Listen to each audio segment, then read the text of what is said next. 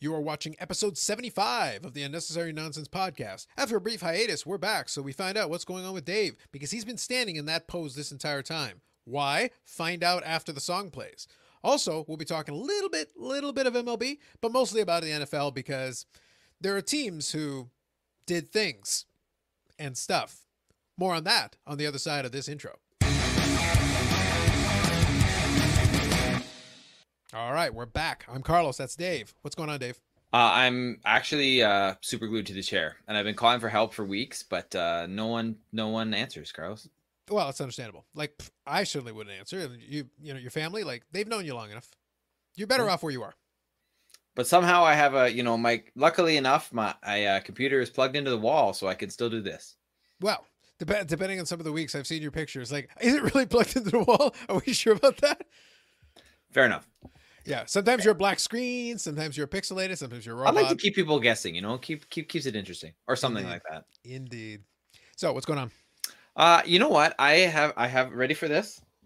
So I decided, in my infinite wisdom, Mm. that I, I I think in October I was like I need I need something else to like do to maybe look forward to to kind of fill time.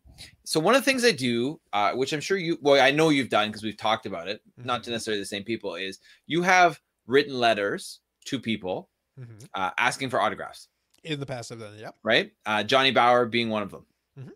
right? You know, which is legendary. So I decided that I was like, okay, I, I'd send a few off in the summer and nothing had really come back because you never know if anything's going to come back or especially with covid stuff if you're sending stuff to the states you know uh if it's ever going to come back Mhm. if it ever made it there if somehow it's being counted as a vote for joe biden who knows It very Right? well might be. That's probably part of the recount problem.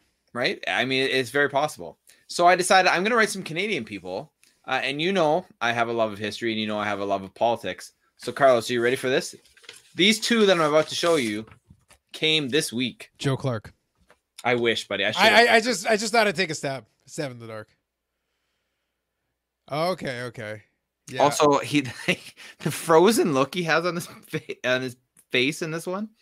Uh, so that so that's so that's Paul Martin. yes, that's Paul Yeah. Martin. Uh, But the frozen look, but the frozen look on his face, but the frozen look on his face was basically his entire time as prime minister. That was like that was like a live feed. That's actually a video that you're looking at from his time as prime minister. It's, it's quite possible. I mean, it was a short-lived, uh, you know, uh, premier, uh, prime ministerial. Sh- I don't know how you say that. that. I was going to say really prime ministership. Uh, but I'll tell you. Well, I'll tell you a story after this, and I'll show you the other one. I'll just Uh-huh. show you the one. I actually have a personal photo, which I don't wish to share, of of me and it. So here's Kathleen Wynne. Okay. Oh, an- another tremendously popular individual. Yes. All right. And I also, I'm not going to show it online because it's just a piece Okay. of paper that says with compliments of the premier. But I also have Doug Ford. Uh, that did not come, that came two weeks ago. But the last, uh, Paul Martin and that one, but it's interesting because here's the thing. So, in order to get, I you know, well, let's put it this way if you're a US president, all US presidents set up like an office, right? Yes. Of their like post presidency. Yeah. mhm. Okay. Uh, to my knowledge, well, that is not a thing that Canadian prime ministers generally do. So Paul Martin did, and I wrote the the the office is in Montreal, and that's what I got back. Now Kathleen Wynne and Doug Ford are, are still uh, members of provincial parliament in Ontario. Mhm. So I, uh, you know, I sent that off to Queens Park, got stuff back that way. Right. I've also sent one to Trudeau. We'll see, if, you know, if that ever comes back. Well, I, I have it on good authority that when you get something back, you will get something back from Trudeau, but it will be a Johnny Bower autograph It's also possible. because it, because even Trudeau has a lot of them. It's like, or ah, maybe it's just it's like a selfie of him and some random person that just he's just like, hey, remember that time we took this picture? I'm like, I'm not in that picture. But That what if? But what if? But what if you zoom in on the background and it turns out you were? What you you know what? Actually, Dun funny- dun. funny dun! story. It's quite possible because I believe there have been a couple of instances where I believe one I know for sure, uh, the other one I, I don't know for sure, but possibly that I was in the same location at the same time as as as Trudeau. So it is Which is which is which increases the likelihood of my conspiracy that no matter what selfie he sends you, if you look hard enough, where's Waldo style, you will find yourself in the background of the selfie, which You know means Trudeau already knew what you look like. it's quite possible. That was the setup for that day. Shut up. the moment the moment was there. Don't ruin the moment. I thought you were gonna save it. You were gonna use that when we came. We started talking about baseball. So No, what I did actually is I gave everyone a false sense that I was going to do it the first time, but then I did it the second time. uh, fair enough. You got to fake them out a little bit. Fake them out a little bit. You know. Uh, so yeah. So anyway, so the Canadian like premier, ex premiers, and and prime ministers don't set up off. So it's like, how do you find their address if there's not like a specific place? Like it's I easy. just, I just send it to whatever the closest Tim Hortons is. well, that's also quite possible. I uh, know, but I I ended up sending a bunch of stuff to law offices because that's where they are. Okay. Uh, so I haven't got After they commit crimes, please continue. Yeah. So I haven't gotten anything back from any of those people, but I will keep you posted. Uh, but it's interesting nonetheless when when this stuff actually arrives. It's kind of fun. So that's that's that's been a highlight of a otherwise slightly uneventful week. I gotta admit, like I've never th- th- this this here this conversation is literally the problem with this country and with this world. Politicians are not celebrities. I don't want an autograph from them. The only time I want an autograph from one of these politicians if it's on a check. You owe me some money. You send the money. You sign that. I'll take that. That's where I want your signature. Put it on a check. Otherwise. I don't want your freaking signature. Uh, just for record, the going rate for that Paul Martin picture is about nine bucks. Is that like is that because the eight x ten itself cost ten and it got devalued by a dollar? Is that what happened? Maybe. I see. I see. Well, I look forward to the uh, Trudeau selfie that you're hiding in the background of. So I do can- too. I Yeah. do too. I think that'd be very exciting. Now I'm going to be disappointed if that's not what I get. Just saying. Think about it. But anyway, sounds good. So uh, on my end, uh, we talked a little bit offline. Uh, I won't reveal all the gory details, but it's basically been buried in work, partially of my own volition because I am preparing. Winter is coming. But Carlos, winter already came. No, winter is coming. In some cases, it's already here. Yeah, yeah, but that's this is like the other. This is like the Uber winter. This is like the other other winter. So that's the one. I, that's the one I'm preparing for. This one is like, yeah, it's winter. No, no, no. Fair enough. Yep. So otherwise, otherwise though, things are pretty good. Um, been just uh, trying to, at least around here right now. Uh, I got the under construction sign going because like, like it has been a reoccurring theme. Apparently, my refrigerator decided to go in the fritz again, so I've had to. So I'm doing some repairs on it. So you I have got the under to? construction. Did you have to like get the, the ice pick out and Oh yeah. chisel it away? Yep, yep. There's a problem. There's a serious problem there with the regulator inside of it. Um, unfortunately, I'm not going to go fix it right now. So the temporary solution is to de-thaw it, get the ice out, do all that, and then we'll do it one more time, and then probably, probably closer to the spring, I'll play around with it. The good news is it was keeping things cold. It was just their ice was building up. Yeah. And as I could see ice building up, I'm like, ah, I better get rid of this. You know, nip this in the bud right now and deal with it rather than have a problem later on. Yeah, before it stops working, and then. Yeah, it's a shame. But again, the good news is at, at your place, you could just leave things in the living room and they would remain cold enough. dude my uh my cola right now so i like my i like to have my coke zero um the last i had some coke zero the other day and i was and i was like oh well the refrigerator's that close and i'm like do i really need it i literally had it just sitting on the floor and then i cut it open grab one and i'm like that's cold enough we're good Yeah. i didn't need anything i was like oh, Gotta oh, love the ambient chill that is omnipresent in your house. on a related note the ice cream also did not melt no i didn't have ice cream but i probably could have Probably. I probably could have. Just saying. All right. Now I believe you had some questions for me related to the MLB. Just one, Yes. because you know, as I follow, as I follow the MLB, so MLB is crying poor. Uh, Yes. Now they did lose what, like three? Was it three billion dollars they lost? Or Yep. six billion dollars they lost, Something like that. It's it's a couple. It's billions of dollars. right?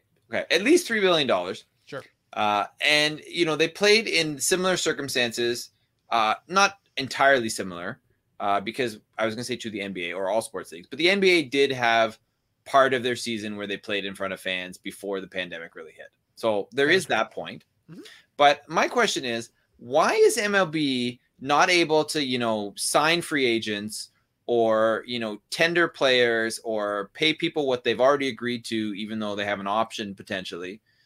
uh, you know, where it's really pissing off everybody and possibly decimating the sport to the point where people are certain. There's rumors floating around about certain teams like Philadelphia trading. I think Zach Miller, Mhm. uh, their second best pitcher, because he makes too much money and they're in dire financial straits. Whereas the NBA is like making it rain every day for every player. And you know, if you're like some middling guy, somehow you know you're cashing in on this, uh, even though there wasn't really a ton of free agents, you know, big name free agents. That's next year, really. That's Mhm. that's going to go down.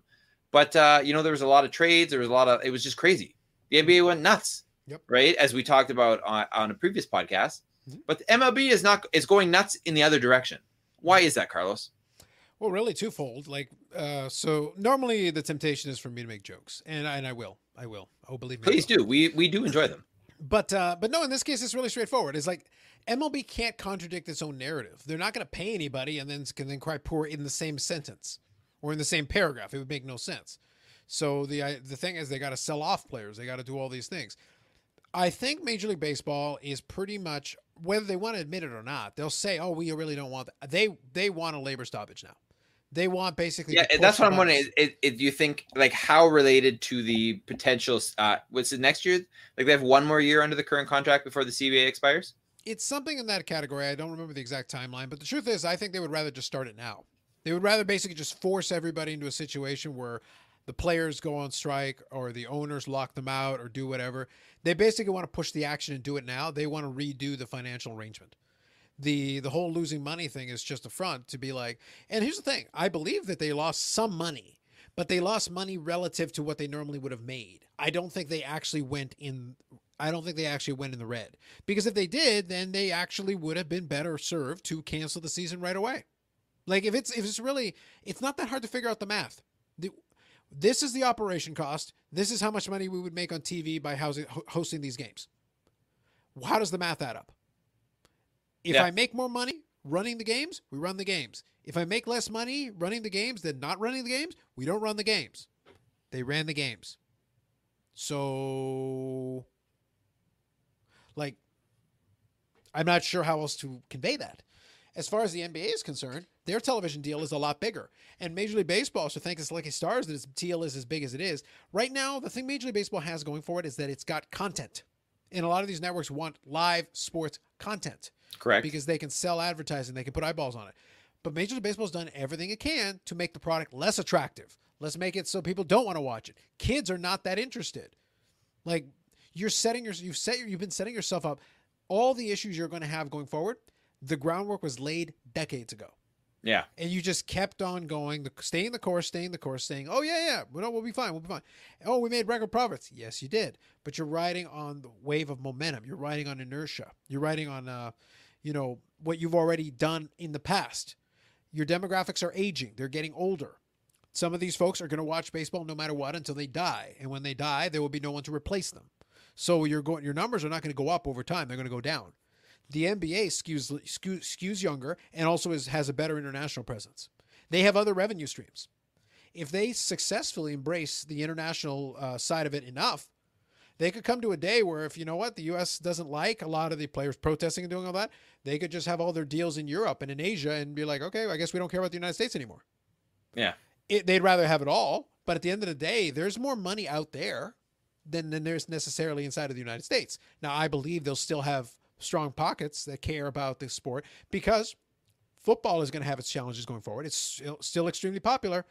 If the day comes that concussions become an issue and you get less good players down the pipeline, that's going to hurt that sport. And the owners keep making more and more money, adjusting all these things. There is a limit. There is a point at which you can't squeeze any more blood out of this stone. The Super Bowl makes a lot of money. All this makes a lot of money. There is there is a point at which you can't go any further, even if you want to. This year will be an interesting one. We'll see how the rest of the season play because this NFL season's been weird. The NFL will tell us how much money can be made where you have either limited fan attendance or no fan attendance, because they've had a little bit of both, depending on the venue, depending on the location, depending on the part of the country. Mm-hmm. And as the numbers have been spiking back up, uh, some of those places may go back to no fans. And if they go back to no fans, how does that affect the bottom line? But the TV deal is so big. Yes, it matters, but does it really matter? Yeah. That's the question I have. So, like, maybe, maybe not. I don't know. There are so many revenue streams and so many ways that they can still make money That is the thing. The NBA is the same that way. Hockey has its own issues and its own things as well, but they've got some revenue streams. But they have certainly have the smallest of the of the four major sports in terms of TV revenue presence. Yeah. But Major League Baseball may not stay in that spot forever. They've been fortunate. They're getting basically the WWE deal. WWE got uh, their biggest television contract deal ever, even as their ratings start to has, have started to go down a lot from their from their previous highs, and those ratings continue to slide and continue to go down. But they're still on this contract, so they're getting to ride the wave of hundreds of millions of dollars for WB, and for MLB it's billions. So the question is, are those billions enough to offset the cost of not having fans in the stands? Right. That's the question. Yeah. And it becomes a math problem. But realistically, the owners are like, okay, if we force the players into this position and we can make them look bad and being greedy because fans are stupid and they'll back us billionaires over millionaire owner millionaire players, um, we'll somehow make ourselves the victim. And if we can successfully do that, we can we can basically pay them nothing. Yeah. Exactly. Yeah, like compared to the average person, it's a lot of money. But compared to what money they were generating for these teams, if the team is pro- if the team can pay hundred million dollars in payroll and be profitable, that means they're making more than hundred million dollars. Mhm. Which is to say, there's money there. It's available. What really you should be looking at is the percentage. If the players are making fifty percent, that means the owners are making the, the teams are generating at least double. So that means there's plenty of money out there. So I don't care how much Mike Trout gets paid. Well, I do kind of care. It should be like 50 bucks. But the point is, for like the good players, they how much money they they get paid doesn't bother me. I don't care. It's technically not my money. Now, if I buy tickets and do all that, you can go, "Oh, it's my money." No, I'm still paying the money to the owner. The owner is paying the players. If Yeah. nobody's in the stands, the owner still has to pay the player. That's why you don't pay the player salaries. You never did. But it's this weird fixation the fans get with it. I do think they're laying the groundwork for for a work stoppage of some kind because they're going to try to reset the rules of engagement. They would like to even skew it more in their favor. Yeah. I th- I think you're gonna you're we're gonna wind up with a work stoppage at some point, no matter what. And here's the thing MLB should be scared of. I don't think most people will care. You know I don't what? think it's really going to bother that people that much. You're probably right. We went we went the majority of the summer without any games. Did you notice? Did it matter? You know what? To be honest with you, which which is this is I mean this is a weird thing, and I, I don't know why this is the case, but well, other than maybe hockey, but if if the, of the sports that I watch, Mm-hmm. right, uh, right, baseball is the sport that I care about the most. Okay, Mhm. that it evokes the most passion and the most emotion in me. mm-hmm. Okay. Mi- baseball was the sport I w- missed the least Mhm. watching. Which is weird, right? Because on one hand, you're like, hey, passion, emotion. I you think I you would think that I would really miss that a lot. Um, but honestly, until we got to the playoffs, I really didn't watch very much baseball this year. I've like I paid on that- attention and I, you know, knew what who won with the Jays, who won Mhm. with the Dodgers. I followed both teams, but and I listened to a bit here and there on the radio, but I didn't watch a lot. And I really didn't listen to as much as I normally do anyway, either. Yep. So you are experiencing the train that I've been on for about a decade. They've made it very difficult to watch. It's not fun to watch. Or when I'm watching it, I'll have it on the screen while I'm doing other things. It doesn't have my undivided attention until we get to the playoffs. Yeah. Because the playoff baseball adds a little extra layer of tension and intensity that I can still appreciate and enjoy. And I, have said it before on this podcast, and I've said it before live for people and talking to different conversations. I am I love the game of baseball. I do not love Major League Baseball. Yeah. And that gap has grown over the years. And they've made it very difficult to even enjoy watching the Major League Baseball product because it's not a good product. And it's not because there aren't great players. I still enjoy watching some players. You know, I, I I've said I've waxed poetic on this podcast about Juan Soto and those guys. I still enjoy great players doing great things. But a lot of these games are a slog. It's very difficult for me to get enthusiastic about watching a mid-season, a mid-season or middle of the week game between two teams I don't really care that much about when the actual product is terrible. Mhm. I want to be able to watch this game without a million commercial interruptions. I would pay extra to see it without commercial interruption, but I don't have that option. I have to sit there and endure these ridiculous breaks. And it's like, why don't you actually play the game? Can I watch you play the game? That would be wonderful.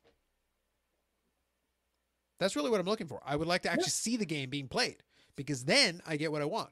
In the playoffs, I'm willing to be a little more tolerant of it because at least the tension and the stakes add a little something to it. They give me a little extra. Exactly. Yeah, for That's sure. what I want. Otherwise, then you need to streamline this. You need to give me a, a cleaner version of this game that allows me to get to the point a little bit more. And then you can hold my attention a little longer. Because as soon as you hit commercial break, I'm like, all right, I guess I'll look at my phone. And you know what? If I'm still looking at my phone when we come back from commercial break, so be it. Every opportunity you give me to stop watching your thing is an opportunity for me to find something else more interesting happening somewhere else. Now, now, how does that compare for you to say uh, being at a game? Say major league, major league, but being at a game. Major League right now, there is almost no distinction between being at a game and watching on TV. If be, it, the TV experience is actually better than being at a game a bunch of times now, because you know what? The fans around us are morons. So it's like, you know what? Actually, I get the addition of having to wait to get inside, having expensive concessions, having paid to sit here to watch commercials inside the stadium. Yeah. I'm like, this is trash. And you know what? If I'm watching it on TV, at least I can have it on my big screen. I get a good view. I can see everything that's going on. And you know what else? If I want a beer, I don't need to wait in a line. I can go to my refrigerator. Now, if my refrigerator worked, I could do it. But right now, not so much. Right now, I do it in my mini fridge. But still, the point is the same. Correct. Yeah. So that's the problem. Is that as soon as television becomes a better experience, because you know what? I guess, I guess, if I'm going to watch the game and I have to endure these commercial breaks and I'm in my house, then at least I get to sit in my chair. I get to sit in my couch. I can watch it. I can go get my beer. I can go get a snack. I have all the things that all the provisions that I require. Right. And in addition to that, you know what? I got a PVR. Maybe I pause it and fast forward through the commercials. I can do that.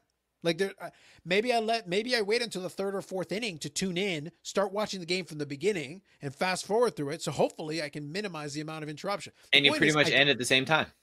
and I, the point is, I don't want to see these interruptions. I don't want these delays. I want to get to the actual game being played, and that hinders my viewing experience.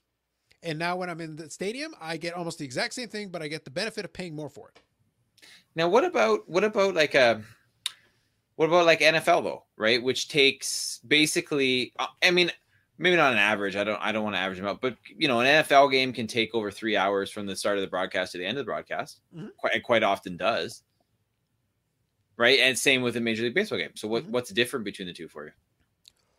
Oh, the difference is that you, um, with the NFL product, you have, you actually, if you really look what an NFL game is, it's these spurts of activity. Now, in baseball, theoretically, it's the same thing, but you can move around a little bit in terms of how you do. You're still going to do commercial breaks and all that, but there's usually a little bit cleaner ebb and flows on when you do it.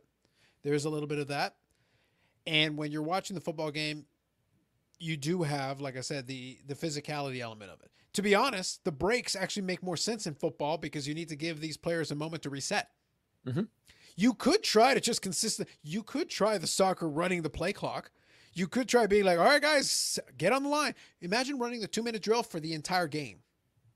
Yeah, By like the third quarter, the players are crawling on the ground, crawling back because they're getting walloped on play after play.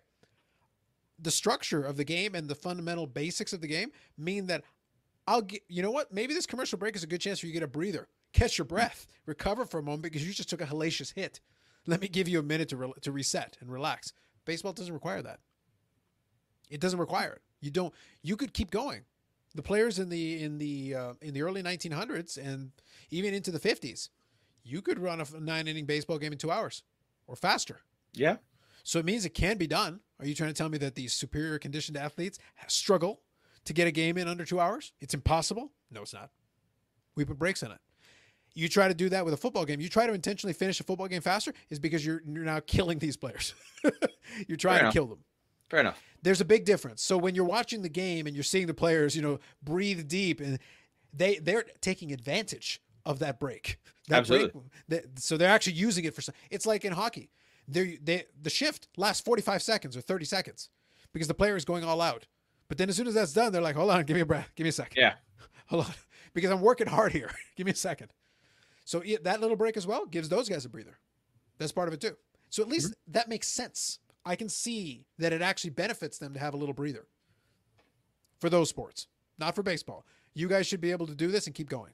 It shouldn't be a problem for you. Yeah. So that would be the way I would differentiate these sports. all right, cool. Make sense? Uh, yeah, so let's. uh Can I can I make a transition into football because I have a point that I would like to transition with. He has a point that he wants to make. What do you got? All right, so I can't remember how long ago. I this was around the NFL draft. Mm-hmm. All right, like the and and so you had sent me a video as one of your you know hey watch this and I actually watched this one Oh and it was a Philadelphia Eagles fan who does a podcast. I can't remember his name. I I would like to give him the shout out. So if you remember his name, please. Mhm. Uh, and he's got a beer and he's talking about his beer and you know giving the plug for the beer. And then he's like, okay, I'm not gonna rant. And then obviously proceeds to rant for like Mhm. 20 minutes about how much of a stupid idea it was for the Philadelphia Eagles to draft Jalen Hurts Mhm. Right? And I'm thinking to myself, like, I don't think that that draft choice was the cause of you know Wentz being so garbage this year. But I'm wonder I want to know what that guy how, how that guy feels now. Does he is he still so angry about the draft? Uh, in addition to how crappy his team has been this year, and you know, or or does he somehow blame everything on that decision? I want to know where that guy stands because the Philadelphia Eagles are garbage, right? The Giants are five and seven right now, and they're probably going to win the division. And you know what? They may not have to win another game to do it. Mm-hmm. The NFC East is trash, Carlos. Absolute yep. garbage. Mm-hmm. It's glorious. So good. Do you remember that video? Do you remember that? Right? I do. I do remember it. I do remember it. I'm trying to like. I was trying to see if I could figure it out here. I feel like maybe. Well, this one looks like it could be one. Like you did I, send I me. You did send it to me. So it's probably maybe in Facebook Messenger. Oh God, but that's I, I don't think I can. I can. I probably can, but it would take me a while to scroll back that long. Right, I'll but, see if I can figure it out. I know. Anyway, I know what you're talking about. Yeah. So there's there's my uh there, eh, but you know, do you want to talk about the Jets and, and of today's game and and speak of how how Jetsian uh, what they did is because because so, you so I know you have it gives you so much joy. It was so good. It was so Jets. So the uh, so by the time you watch this, the games will obviously already be done. Or but, listen, or listen. Yeah, or listen. Eh, you got to watch. You know, listening, you're missing out. But anyway, uh, the reality of it was that when you go in and you were watching this Jets game, if you tuned in partway through, which you know I didn't watch the whole game, but I was watching the later portion of it, and the Jets were ahead. They were ahead twenty eight to twenty four, which and is surprising enough in itself. No doubt, no doubt, no question. But the thing is, as they went forward and went forward and went forward, the it looked like all right, they've done what they needed to do. I was watching and I was like, okay, okay, good job, guys, good job. But now, but now, but now, they go in and they've got the they've got the Raiders dead to rights. All they got to do is basically this is the only time, and I was saying to Dave, the only time, guys, it's time to prevent defense. The only thing you don't want to do is get beat over the top. That's it. Just keep yeah. them out of the end zone. There are five seconds left. Leave this be. End the game. That's it. They you can let them have anything underneath. They catch the ball, they won't be able to spike now, it fast. Now, can you mention? Should you mention before you finish the story? Can you mention to the audience uh, how much you hate prevent defense? Well, I, I I've talked about it I've talked about it on this on this podcast. But prevent defense is literally the dumbest thing in the world. I've watched the Packers use it to no effect whatsoever for years. It's glorious. But the thing is, it's it it's getting that conservative generally makes no sense. With five seconds left, with a four point lead, where the other team has to go halfway down the field, and they have to score a touchdown, and they have to score a touchdown, I can justify it. When there's two minutes left and you start going to prevent defense and allow them to dink and dunk their way all the way down the field because you leave all these swaths of of the underneath open, that's idiocy. And with a team with no timeouts and no ability to stop a clock, that's idiocy. Or, or sorry, a team with no timeouts, you're again in a position where you just let it, let the play underneath happen, let the ball, let the play get completed, and then you're suddenly in that position. There's nothing they can do to stop you mm-hmm. because they complete it and it doesn't matter. It does not matter at that stage. Yeah. There's not enough time left to to to get the ball in the end zone if you're is, giving them underneath. That is right. There's only literally one play left realistically, and as long as as long as they complete that pass or run the ball or do whatever and it doesn't result in a touchdown, you win. So, of course, the Jets didn't do this. They let the they let the wide receiver go and actually find, and actually create separation. Yeah, and man coverage because they blitzed. Absolutely, and then Carr literally throws it over the top. A beautiful, a beautiful little. A nice. Like, give Derek Carr credit. It was a very nicely thrown ball. It was a nicely thrown ball that landed nicely, softly into the hands of the receiver who had created separation, who just waltzes into the end zone. I'm just sitting there like. what else can you do though, right? I probably would have been laughing too if I'd seen it live. It, it was magnificent, and even on the replay, it was still funny it was still very funny. Well, you know, and apparently I, I was re- I can't remember the name of the player, but some of the defensive players have spoken out one uh, right about why they that they thought the blitz was a bad call, which it was. But here's the thing, man. At this point, how have they not fired Adam Gase? Like that guy is not a good coach. Oh my god, dude. And, um, and hold on a second, okay. because here's the thing, right? right now, and this is hard to do, the New York Jets or J E T S Jets Jets Jets are making the Detroit Lions look like a model franchise. Why? Because now, granted, both teams have stuck with something way too long, seeing that it's not working, and the thing they've been trying to fix, the coach is not fixing. All right. But Detroit re- eventually realized, you know what, this is too toxic. And they fired Matt Patricia. Mm-hmm. Now they pretty much know, hey, we're, we're not going anywhere, right? They know that, but in you know what I mean. The culture change has obviously been immediate to some degree, uh, and and Detroit won today. I mean, they've played better since they fired Matt Patricia because you know what, the players are a lot happier now. I I, I sometimes I don't like the way these things go down uh, with coaches and players and, and, how sometimes players just stop playing and, and, whatnot. But from everything I've heard and I've read about Matt Patricia and the way he coached Detroit Lions, it was long time due. Well, Matt right? Patricia, the thing is, so let me add one piece of context. Mm-hmm. To me, in my opinion, the problem with Matt Patricia is that he basically tried to be Bill Belichick without the credibility.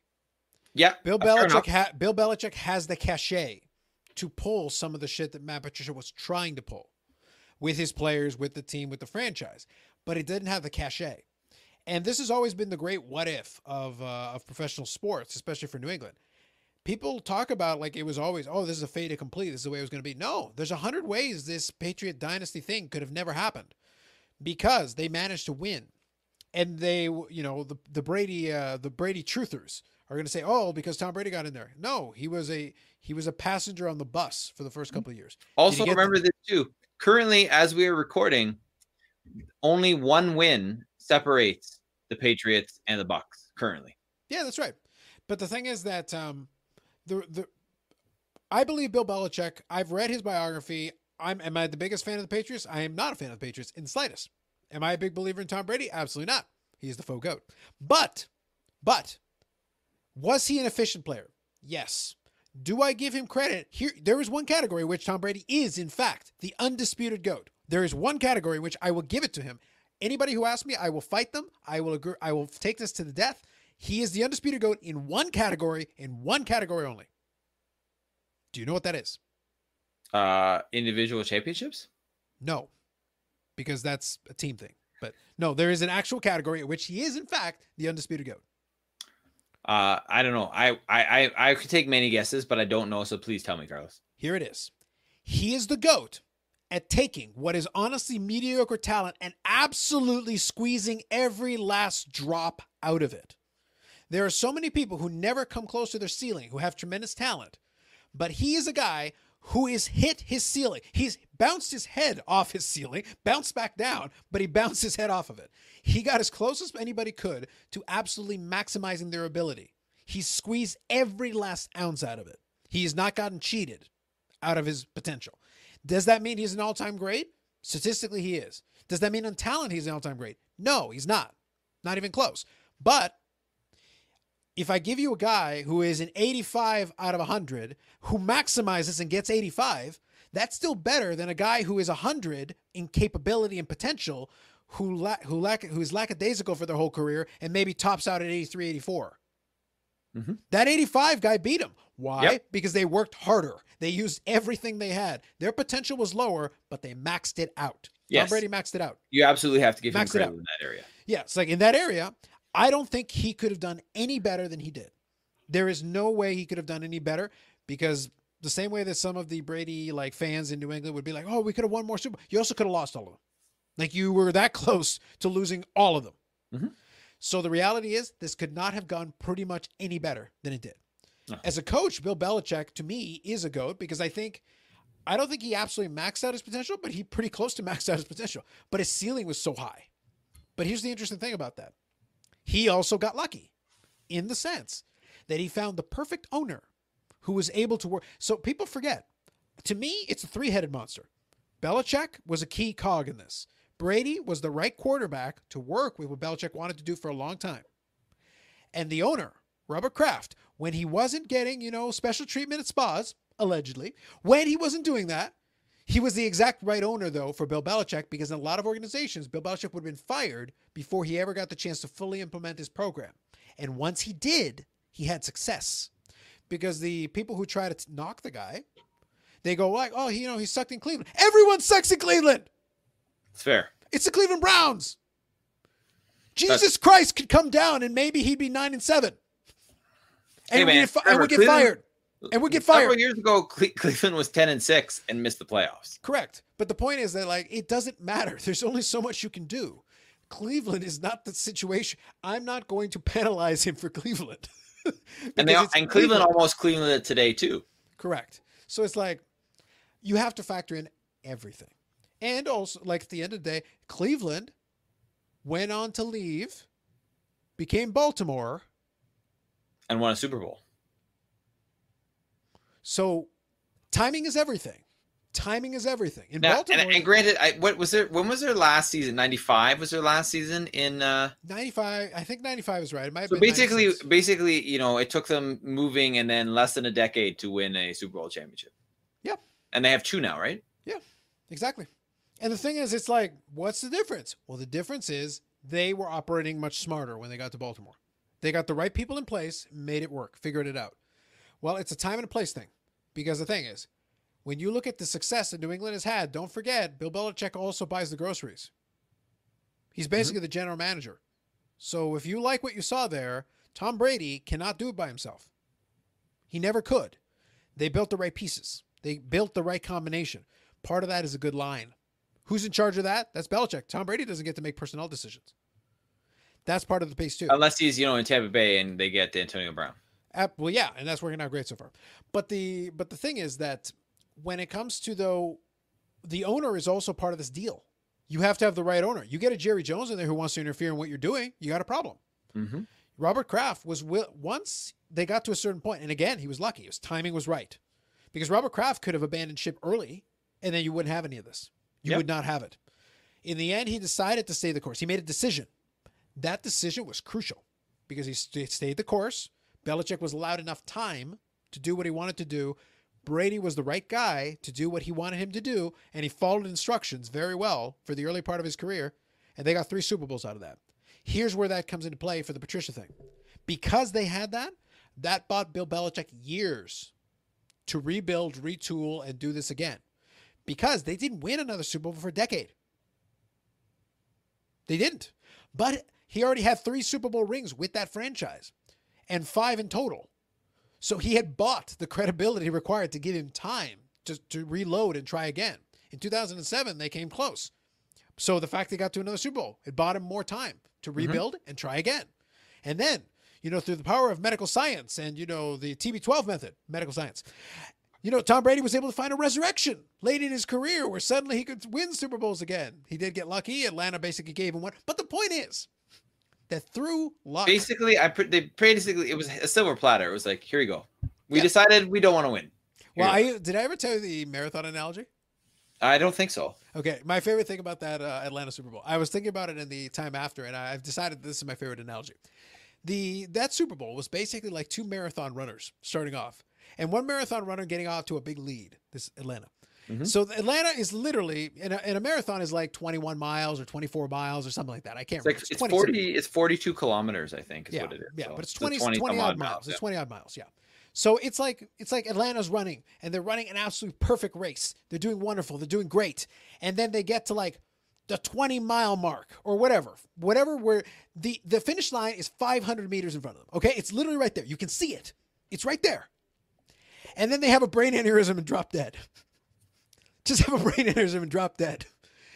And the other runner, in this case Tom Brady and the Patriots, are so far behind that by the time they get there to catch up and pass them to finish the race, all that's left is the chalk line. The body's been taken away. That's how far ahead they were, and they had to have a brain aneurysm and drop dead. And that was the only reason that the Patriots were able to win that Super Bowl. Yeah, that's fair. That's that's the That's analogy. decent analogy, man. It's, it's right there. It's like the body's being dragged away. It's like we did it. We won the race. It's like he's dead. He's dead. He could have rolled to the finish line. So good. Twenty-eight to three. Twenty-eight to three. But that's the thing, though, is that it's as much luck and circumstances as anything else. It's not just one factor. Every every championship team has that happen. They get this lucky break. And I've used this analogy before in other things. Like when I was thinking about playing, like uh, if you're going to play in a poker tournament, here's the thing: even if you're a good player, even if you're a mediocre player, even if you're a bad player, if you win a tournament, it doesn't matter how well you play. There's going to be about if it's a longer term, if it's a short tournament, it'll be like two or three. If it's a longer tournament, it'll be like a dozen times over the course of days, Mhm. where you will have a hand where something happens, and you're behind, and you get lucky and catch up. And if those coin flips go your way, you win. And you could play hundreds of hands over that time, but it's those half dozen to dozen critical hands that just so happen to go your way that day that gave you the victory.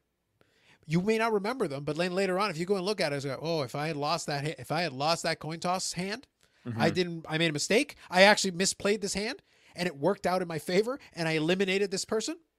If that hadn't gone my way, I'd have been in dire straits, yeah, or I'd have been eliminated from the tournament absolutely. and you go on to win. Those are the mo- those are the ones. That Atlanta game had tons of those moments. If one more thing had gone Atlanta's way, one more lucky bounce, one more thing, they would have won. It didn't matter what the Patriots did. Didn't matter what Tom Brady did. It was irrelevant. But it didn't happen. It went the Patriots' way, and once it started to go their way, it started to avalanche down the downhill. absolutely did. And that's and that's and that's the way it works. Atlanta still hasn't recovered. No, I mean, and you know, some wonky stuff to try to do today, but uh Now, how do you like that for an entire segue we got off of this the Jets game? it's great. I know we just went on, and, and so long story short, uh fire Adam Gase. Yeah. So one more thing I'll say though about that is that um, I'll send you a link to it. Uh, I've got my favorite YouTube channel uh, right now. Currently, it's the Salty Jets guys. and, they they even do a shtick now where sometimes one of them will will dress up with like a horse head, you know the horse head thing. Yeah. Oh yeah. Yeah, and he'll pretend to be Adam Gase. So the other guy is interviewing Adam Gase, and just they're doing all the Adam Gase isms from his press conferences, and like literally not giving any useful answers, but they literally do that interview. They they get they get a lot of viewers in that live stream now because there's a bunch of salty Jets fans that are like, you know what, this is the thing I need. I need you guys just railing on this garbage team so we can all have this moment. You need the catharsis, right? Correct. And I did find the rant. It took me a while. I had to scroll. Period. So what's the guy's name? All right. That was from back in April 2020. So that's a big callback by you. Okay. So it was a uh, it was from Run It Back Philly. And the video is called Ranting About the Eagles Drafting Jalen Hurts in the Second Round of the NFL Draft. It is eight minutes and 33 seconds. It's not too bad. I'm assuming this is the one we're talking about because it fits all the criteria. And I said, I, I yeah. so I, I believe this is the one. Yeah, I, because I put underneath here. This has nothing to do with me, and YouTube randomly recommended it. I nonetheless appreciated it. This is a proper rant with shot at Booker, Booger included. Yep. Oh yeah, that was the one. Yep. That was so the one, man. So there you go. Run it back, Philly. You can look that up on YouTube. It'll be from around April. Yeah, I'm gonna check it out and see if he's got any more because I, I would love to know what he hears about now, especially since Jalen Hurts got in the game today Mm-hmm. and quite possibly may start against the Saints next week. Yeah, that team's a disaster. The Eagles, I don't get them, but that t- that like to your point, that entire division is garbage. Actual true trash. Yes. It is impressive. Like on levels, on levels. Well, I don't know. Like I mean, the NFC West. If you remember, I think it was the the Beastquake game, right when they beat the Saints, Okay. right when Seattle was seven and nine. Yep. And they won the division. Okay. Uh, and hosted. That game was garbage. Like that division was garbage that year. But I feel, I maybe it's recency bias. I don't know, but I feel like this may be the crappiest, like top to bottom division ever. yeah, yeah, I think so. I think that's fair. You know, it's like it's like basically I don't know what deck. I think it was. I want to say it was like 2013, maybe, maybe 2000, maybe it was 2011. I don't know, but basically that they're like, they're like this NFC East is like NFC West from you know back then. Hold my beer. Yeah, and I will say this uh, this week. So let's talk about a couple of these other games because there's some other good stuff in there. Can we Uh, can we please talk about uh how the Young Goat King has not played? Because Yeah, I, I I have something I want to say about the Young Goat King. Yeah, it's it's an abomination that he hasn't played. Fine, we will. But before we do, let, let's let's take a moment and talk about the team that is on your shirt. Let's talk about them Saints. All right, All right. you- so first, congratulations to Taysom Hill for throwing over 100 yards. That was awesome. He and threw, his uh, first NFL touchdown. Oh yes, yes, yes. It was glorious. as a starter. I think he's thrown. I don't know if he's or maybe his first start. No, or maybe his first start ever. I don't know. But he threw he threw two touchdowns today. He did indeed, and they managed to barely hold off the uh, the incredible Atlanta Falcons. But they got to ten and two and have locked up a playoff berth. So that's First team in the NFL to officially lock up a playoff berth. Yeah, which tells me this year this, these teams are trash. Like, you know what? The whole league is trash. Well, You're- how, you're what does that tell you though? trash. Pittsburgh hasn't lost a game, right? And and yet somehow they haven't locked up a playoff berth yet. What? Like I said, this whole league is trash. None But of it- it makes any sense. But it, yeah, no, no, nothing makes sense. No, no, absolutely not. But I was like, I was like, okay. So I, I, I will, I will give credit at the very least. Um, the good news here is that um, Taysom Hill's passing yards did basic did um, did almost triple his rushing yards. He had 83 rushing yards. Uh, he was second in the team to Kamara in rushing. So that's the thing, I guess. That is a thing. Yeah, that's uh uh-huh. Yeah. Okay. Interesting. Um so that was kind of an interesting game. I did catch piece, piece bits and pieces of that. The other one that I thought was interesting is I I very much enjoyed. I enjoyed. So I wanted to make sure I at least addressed it. I love how New England beat the Chargers 45 nothing. 45 nothing. Okay? Yep, Impressive, right? Okay. very. Do you want to guess? Okay. Let, let's have a little fun. I'm going to do two things. Okay. Number one, I want you to guess. Jarrett Stidham got in the game. Cam Newton started the game, but Jarrett Stidham got in for some late action in the game late. All right. I'm going to give you an over under of 20 and a half uh, yards. Do you think that Cam Newton was over or under 20 and a half yards in passing yards of Jarrett Stidham? Jarrett Stidham threw three passes. I would I would say over, but it sounds like you're going to tell me it's under. Jarrett Stidham was two of three for 61 yards and one touchdown. Cam Newton was 12 of 19 for 69 yards and one touchdown. Wow. Cam Newton threw for less yards than Taysom Hill ran. and they won 45 nothing.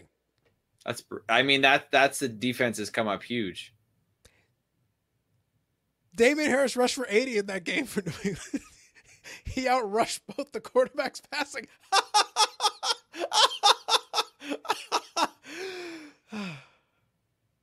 so good. Brutal. The, the good news is that Cam Newton rushed for two touchdowns. So that's a thing. I'm dying. It's too good. I don't I don't even know what to say, man. I don't even know what to say.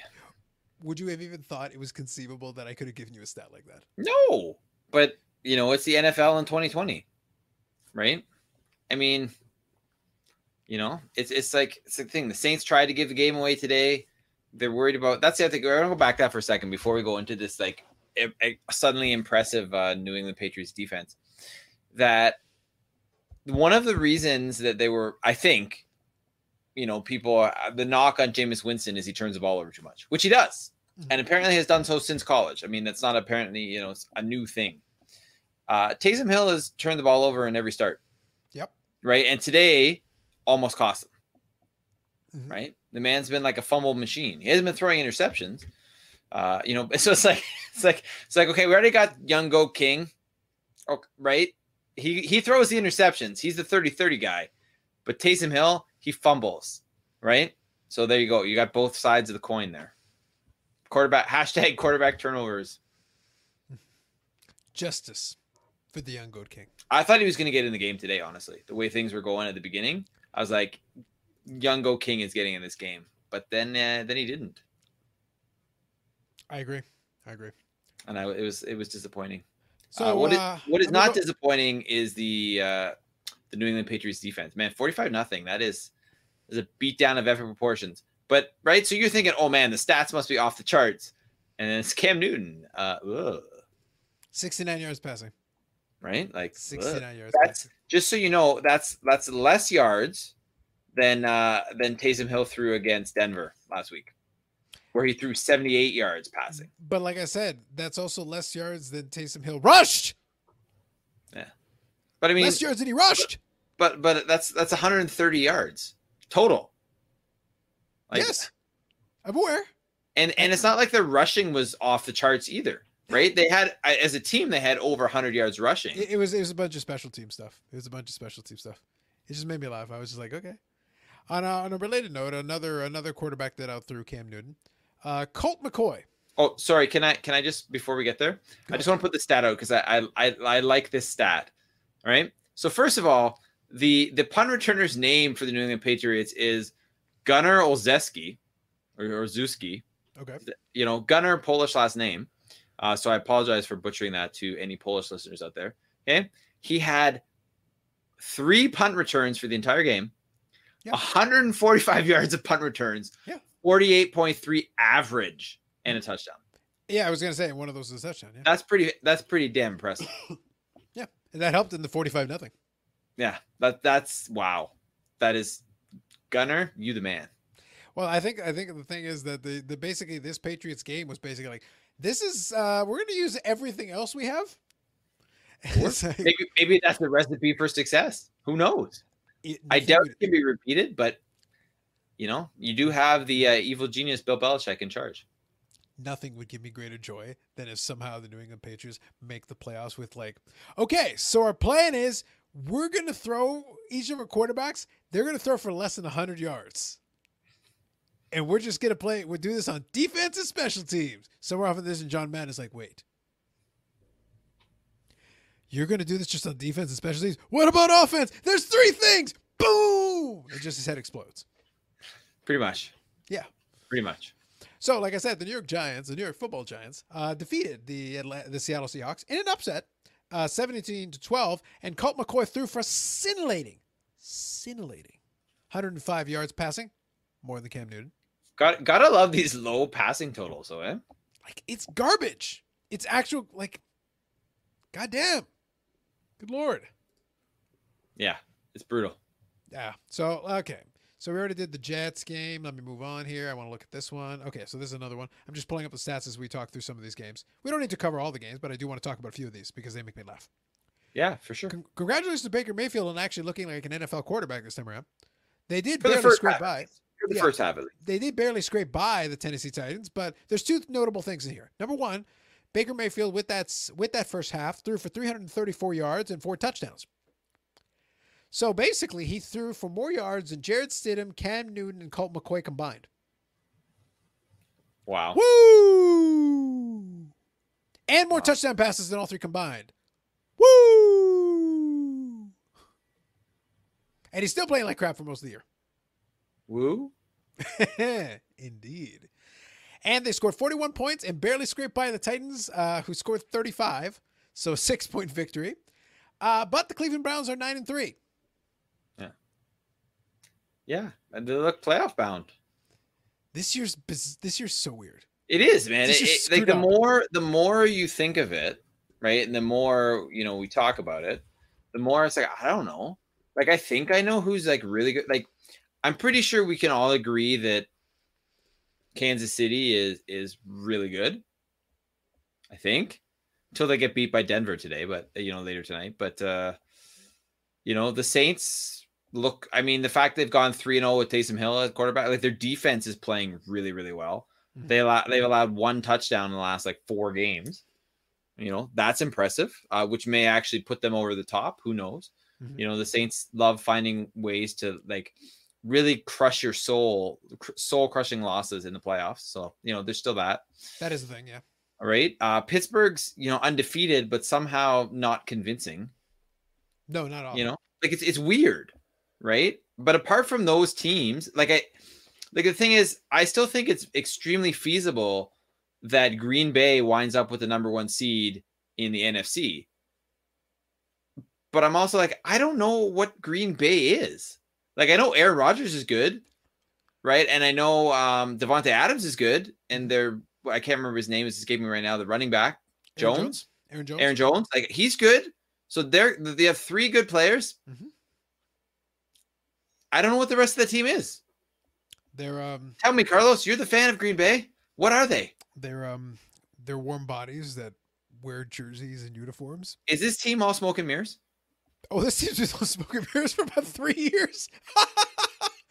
uh, that, that's why I laugh. It's like it's like I I can't get excited about this. I, it's like I'm watching these guys play, and I'm like, I literally went with the plus nine because I go, I I could see, I could see, I could see the Eagles hanging in there. It's like, but Carson Wentz is playing like shit, yeah, and they may have to put in Jalen Hurts, yeah, and they're Oh. in that garbage division, yeah.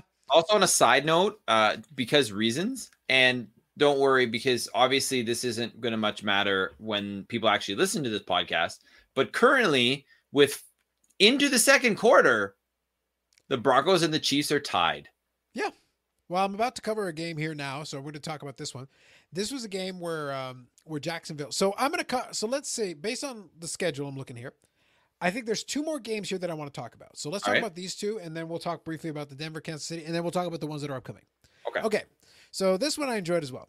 So the uh, the Minnesota Vikings barely scraped by past the one and eleven now Jacksonville Jaguars, and this was a critical critical situation because you see, had the Jets actually found a way to win a game and not give up a 46 yard pass with five seconds left, had they done that, they would have had one victory on the season, and suddenly the Jacksonville Jaguars are under pressure. Because could you imagine if they had won this game and that's what causes them to lose out on the number one overall draft pick? Heaven forbid, The tank was in jeopardy. There were two tanks in which is, jeopardy. which is pretty serious business. dude, for these teams, the tank is the only thing left. But the Jacksonville Jaguars did make a game out of it. They did manage to scrape by to get into overtime, and they did lose to the Vikings on a field goal in overtime, barely barely being defeated. But a decent attempt, attempt being keyword for the 111 Jacksonville Jaguars was, uh, you know, the efforts of Mike Glennon, who was 28 for 42 for 280 yards, who also outthrew those three quarterbacks I mentioned earlier. Mike Glennon. Mike Glennon.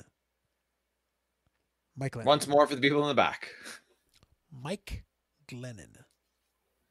Indeed. They're, they're a 1 in 11 team and they barely scrape by to win that. Like, okay, okay, sure, sure, yeah, uh-huh. Eh, Also, again, I don't know what like I know Minnesota's not that good, but but I'm not 100 percent sure what because they they sometimes they look good, and then sometimes there's today. Oh, dear Heavenly Lord. Oh, my goodness. Just looking at this other one here. Amazing. Okay, so the uh, Bengals uh, played the Miami Dolphins. This is actually not the one I was going to cover, but I, I just had I had now now I'm fascinated by these stats. I'm just looking at them and I'm like, what other garbage quarterbacks uh, th- out through the New England Patriots uh, quarterback corps? I just wanted to like I have to know like what other garbage quarterbacks? Okay, so the Bengals had three uh, three players throw passes in that game, including Tyler Boyd, uh, Ryan Finley, and Brandon Allen. So Brandon Allen was the uh, was the biggest contributor. He did throw for a touchdown pass and interception. He also threw 11 of 19 uh, for 153 yards. So he did outthrow most both of the New England starters. Yep. So that's uh, that's pretty great. Uh, Tua threw for 296 yards and a touchdown uh, on 26 39 passing, but they scored a total of 19 points. But the Miami Dolphins are 8 and 4 because reasons. Yep. I don't know, man. I, I don't know what to say. Like it's it's NFL. It's weird, and yeah, Could you imagine if we tried to play the pool this year? I'm so glad we didn't. yeah, like, like, I don't even know what to say at that point. It's like we, we would need to get haircuts. We'd, we'd rip our own hair out. It'd be No. ridiculous. No, I, I I'm glad I don't have. Well, I theoretically maybe have uh 10 bucks invested in this in my fantasy league right now, which has gone to shit too. All of a sudden, it was like it. I was great, and then I've lost three weeks in a row. About to be four. It sounds Right. like right when you know everyone continually vastly underperforms where they're expected to, and the team that I play vastly overperforms. Like like right now, I'm I'm lo- I'm scheduled to get like 90 points, let's say.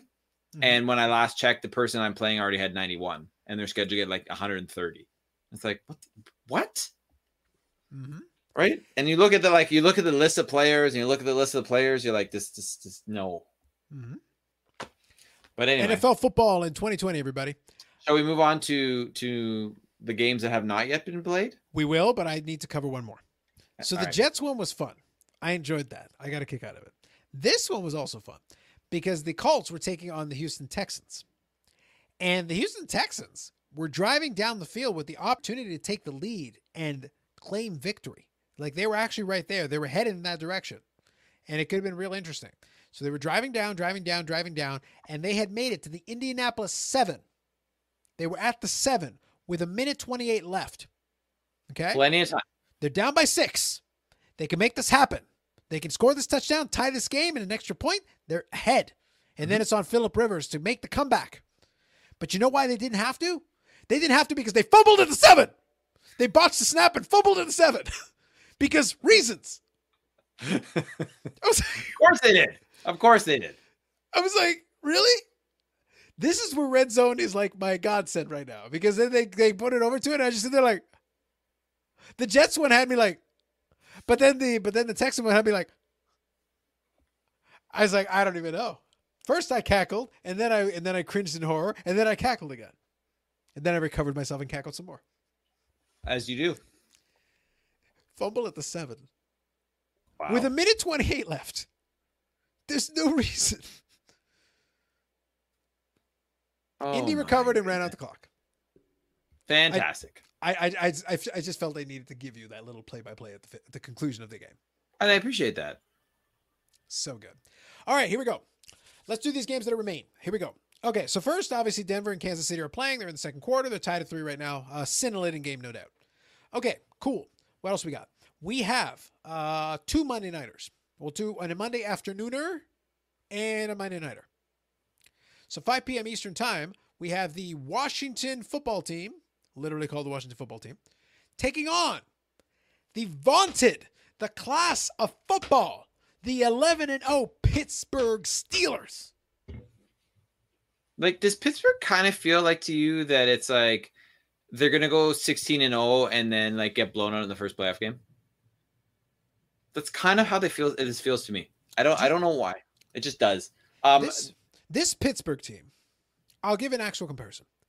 This Pittsburgh team feels like the year after the Packers won the Super Bowl, and then they went 15 and 1.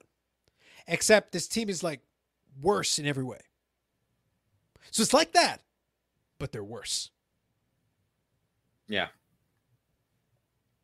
So don't be surprised if they go 14 and 2 or 15 and 1 and you're like, so who do they get in the playoffs? It's like, well, they get a first round bye. To it doesn't matter. Who are they playing first? Can I put all my money on them? That's that's kind of what it feels money. like to me.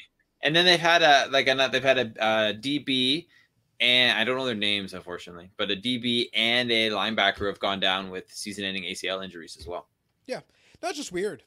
Like Pittsburgh should win that game. Washington's kind of garbage, hmm but I kind of feel like for the betterment of us all, I really want Washington to win this game. Well, for sure, I do because I, kinda want because I want the stupid division to keep going.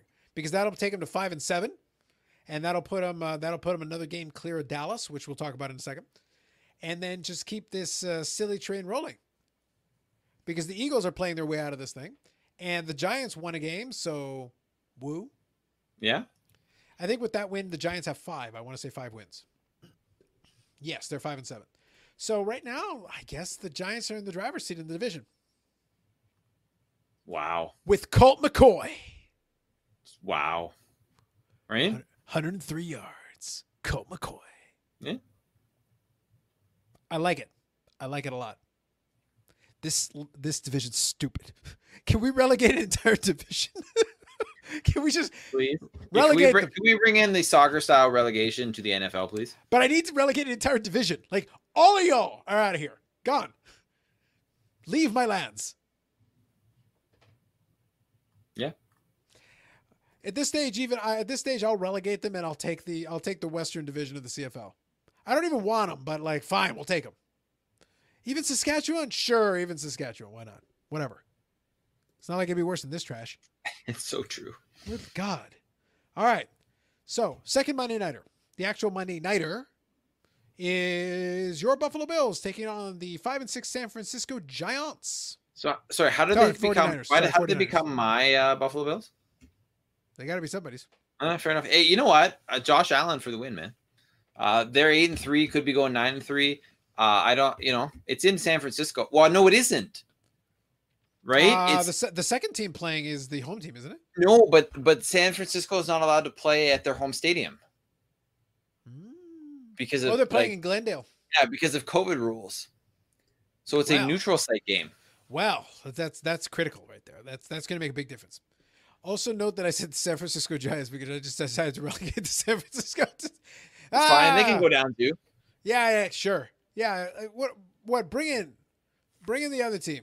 Is Buster Posey ready to play yet? Yeah, he can start. He can be quarterback. It'll be great. right? They're just uh just garbage.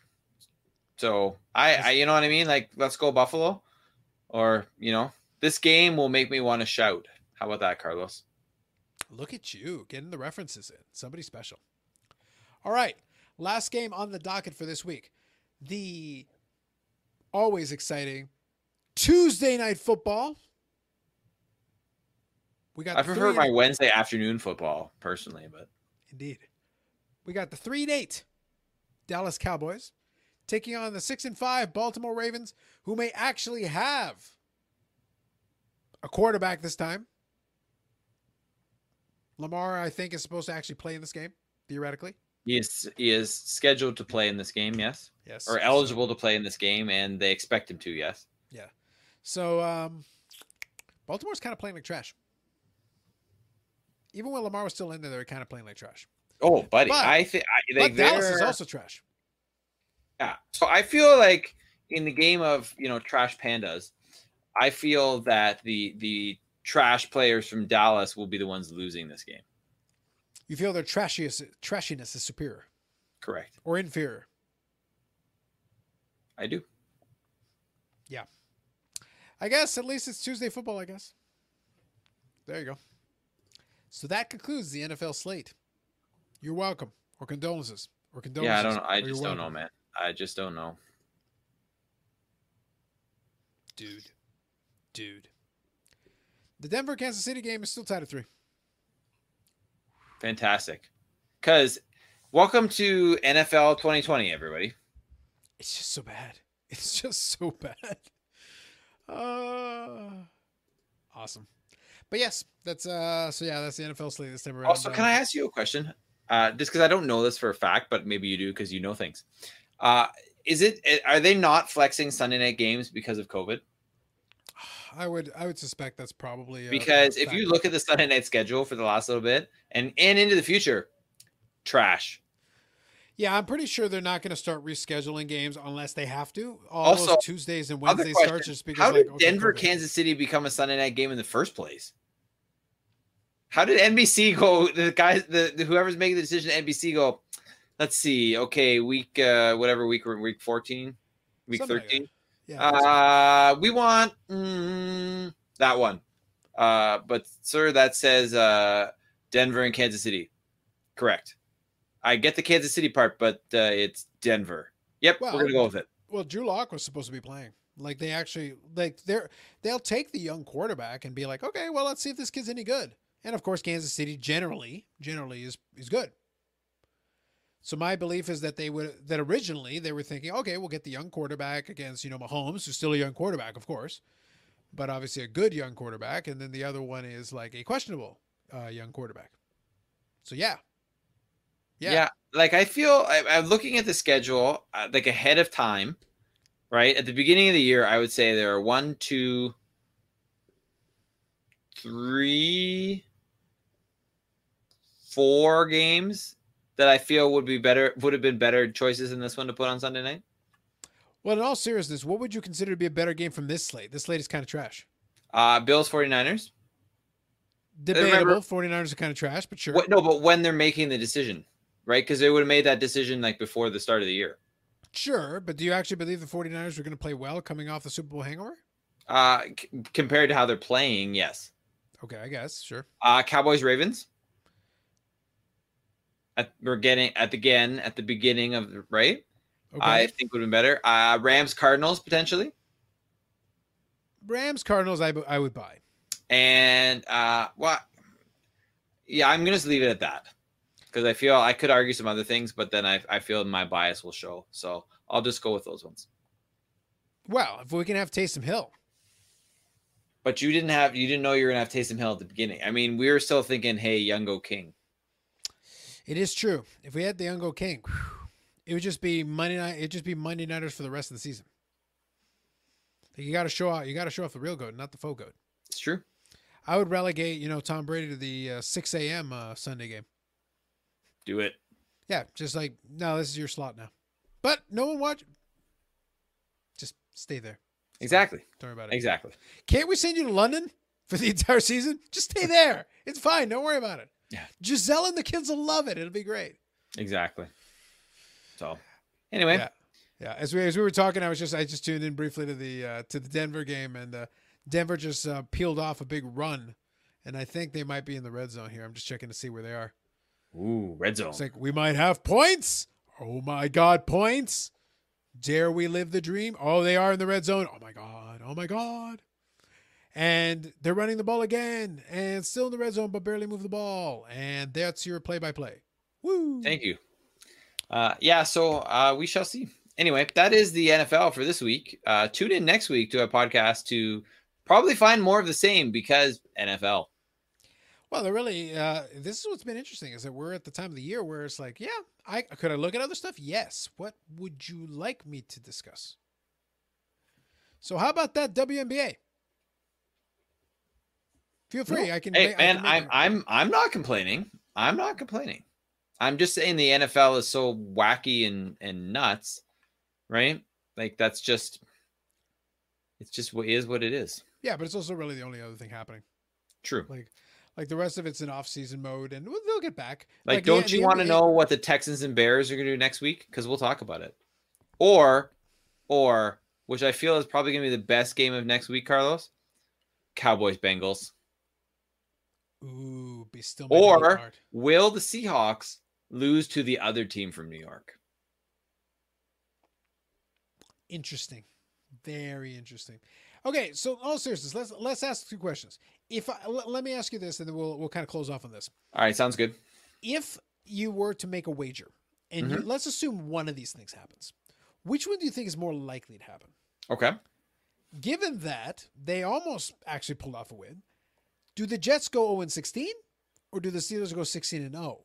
Because again, the Jets almost pulled off a win against a legitimate team, and the Steelers are doing this with smoke, mirrors, magic trips. You know, David Copperfield is doing an illusion right now. I it's all happening at the same time, and I actually can't understand why they're winning games.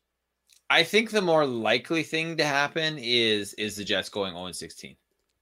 Because if they can lose like the way they did today, and ownership has basically said, you know, has basically given the vote of confidence for the rest of the season for the coaching staff, uh, who's you know responsible for some of these terrible like you know the blitz today is one of many avoidable terrible play calls they've made right? Like you know we're we're a shit team. We're not doing anything. Uh we have a really good offensive lineman that we drafted. We think he's going to turn into a stud but he's hurt his pectoral. He's kind of feeling it uh let's play him in a nothing game and oh oh he got injured again. Now, does it make it kind of interesting that the Seahawks lost to the to the New York Football Giants? The Giants of Colt McCoy. correct. They're playing the Jets next week. yeah i don't know man. I don't know. It's possible but i i i i, I just i don't know. I just can't see it happening. I mean it's totally possible it may happen. I just i just don't see it Yeah, I think next week is going to be fun uh, because then the Steelers are playing the Bills next week also. yeah That's the so- Sunday nighter next week. which should be a good game that should be a good game Does that wait? Does that mean the Bills get two consecutive Sunday nighters? uh no the monday nighter and then the sunday nighter Oh, right. Sorry, it was Monday nighter. Yeah, yeah, yeah. Okay, but So I mean that games. that is potential. All right, like if the Bills win that game, I wouldn't be shocked. And then we can have on on that Monday night, December the fourteenth. Get ready for it, everybody. Mark it on your calendars. We get the Baltimore Ravens taking on the Cleveland Browns. Yes. Or something like that. Yeah, sure. I have questions. Is what I'm trying to say. I have questions. This is fair. Yeah, and the Packers are taking on the Lions. I'm like, oh, oh, ooh. I kind of want to look at that line again. But, like in advance, can you show me that what that line looks like, just out of curiosity? Like I, I, I'm just not a believer in the Packers. They just look so weird and out of whack. Yeah. Like even in this game, it's like, yeah, you won. You needed you needed a late touchdown and some weirdness late, and uh, in the end, it worked out. Mhm. I actually legitimately thought the the Eagles were going to steal. I was I was sitting there going like, they could totally get a garbage time touchdown. Do it, Jalen Hurts. Do it. Get the garbage time touchdown. I believe in you. And they almost did. But then he threw the pick, and I was like, well, Yeah. we tried. Well, we tried. Exactly. Exactly. Anyway, the important thing is that we learned one ver- is that we is reestablished one important thing. The NFL schedule is messed up. This season is weird. This year is weird. We probably need to get out of it in order to move on from this. And the most important thing, the key to all of this, when we think back all the way to the beginning of the podcast when we talked about the MLB, is these words I want to leave you all with. See what that says? Everything they do is a cash grab. Hashtag capitalism. That, Yes. That's never not going to work. No, it always works. Well, also this. Dear God, why? Yes. Well, that's that's yes. Considering that one originated on this podcast, I feel it's a little better. Eh, well, you know, I don't want to abuse Dear God Why because it fits in so many situations. It's true. It pretty much fits in every situation. Most of that NFL slate was Dear God Why. Most of it, like I could have literally just left it and next week too, and Yeah, probably the week after that. I could literally have just left it on there. And it's like, what does Dear God Why mean? We're going to talk about the NFL slate now. We're Yeah. literally You know, go you know, we're gonna have playoff match matchups, and we're gonna be like, what? How the hell did this become a thing? Listen, I look forward in this year. It's in the year of our Lord 2020. I look forward to your future Super Bowl champions. I'm calling for it now. Washington football team. Yeah, yeah, yeah. It's still technically in play, Dave. It's still in Congratulations. play. Football team. dude. That would be like the greatest sports moment of all time. It, it would be. You know what? I mean, honestly, if your team can't win it, right? You know, you want the Packers to win. We mm-hmm. know I want the Saints to win, but if it can't be our team, why not? Because it's just the most 2020 thing that could possibly happen, Could you imagine Roger? and it's in play. It is Could in you play. imagine Roger Goodell literally having to award the Super Bowl trophy to Washington football team and Uh, having that- to utter the words Washington football team? you know, Uh, it would be great. And then at that point, what happens right after that is that literally everybody's like, "So do you guys have a team nickname next year?" Absolutely not. We are not ruining. Now commences the dynasty of football team. Yeah, you can't, you can't, you know, can't mess with that. If you win the championship as football team, you're staying football team. That is now your name. It have to, it has to be. Yeah, for all time. That's it. Love it. Anyway, so uh, or if you do, I will say, uh, I will say the the spiel here at the end anyway. So you can check us out on iTunes, Spotify, Google Play, wherever you get your podcasts of choice. I'll get the audio up in short order. I think uh, this one doesn't require any editing, so it's going to go up. Otherwise, it's on the YouTube channel, Unnecessary Nonsense Podcast, uh, where you get to see like our look of abject horror as we went through most of this slate. And really, there was a lot of looks of abject horror and perplexion and horror. Did I mention horror? Yeah. The horror, the horror. Close. Yeah, very close to that. Yeah. But anyway, so that's where the places you can get it. So that'll be it for this week. We have gotten through 75 episodes, three quarters of the way to 100. Woohoo! I can only hope that somehow, before we get to episode 100, because mathematically it would totally happen, somehow I will be able to come on this podcast and be able to say, like the overrated Dallas fans, how about that football team? That's all I want. I just want to be able to lead in with how about that football team? Start the music and we go. Would you would you prefer that to Green Bay winning? Be honest. Oh, at this stage in 2020, probably yeah. Okay. All right. Yeah, like, do you have any idea the, the amount of like comedic joy? The Green Bay Packers not winning the Super Bowl. The Green Bay Packers are like, you know, like 5% less likely to win the Super Bowl than the Saints. Uh, like, not going to happen. No. All right. Yeah, like, I'm sure if the Green Bay Packers had, you know, the vaunted offense of like the young go kid who doesn't get to play in Taysom Hill, you know, maybe that would work. Because then we could use Taysom Hill as a running back, wide receiver, um, groundskeeper, something. I'm sure he does that too.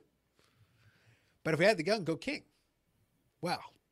I told you, you guys put in the young go king, psh, Super Bowl is assured. First Super Bowl in franchise history. This could be it right now. Oh, Carlos.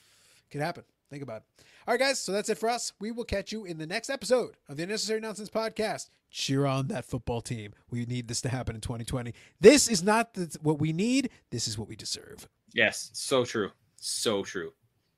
Indeed. Talk to you all later.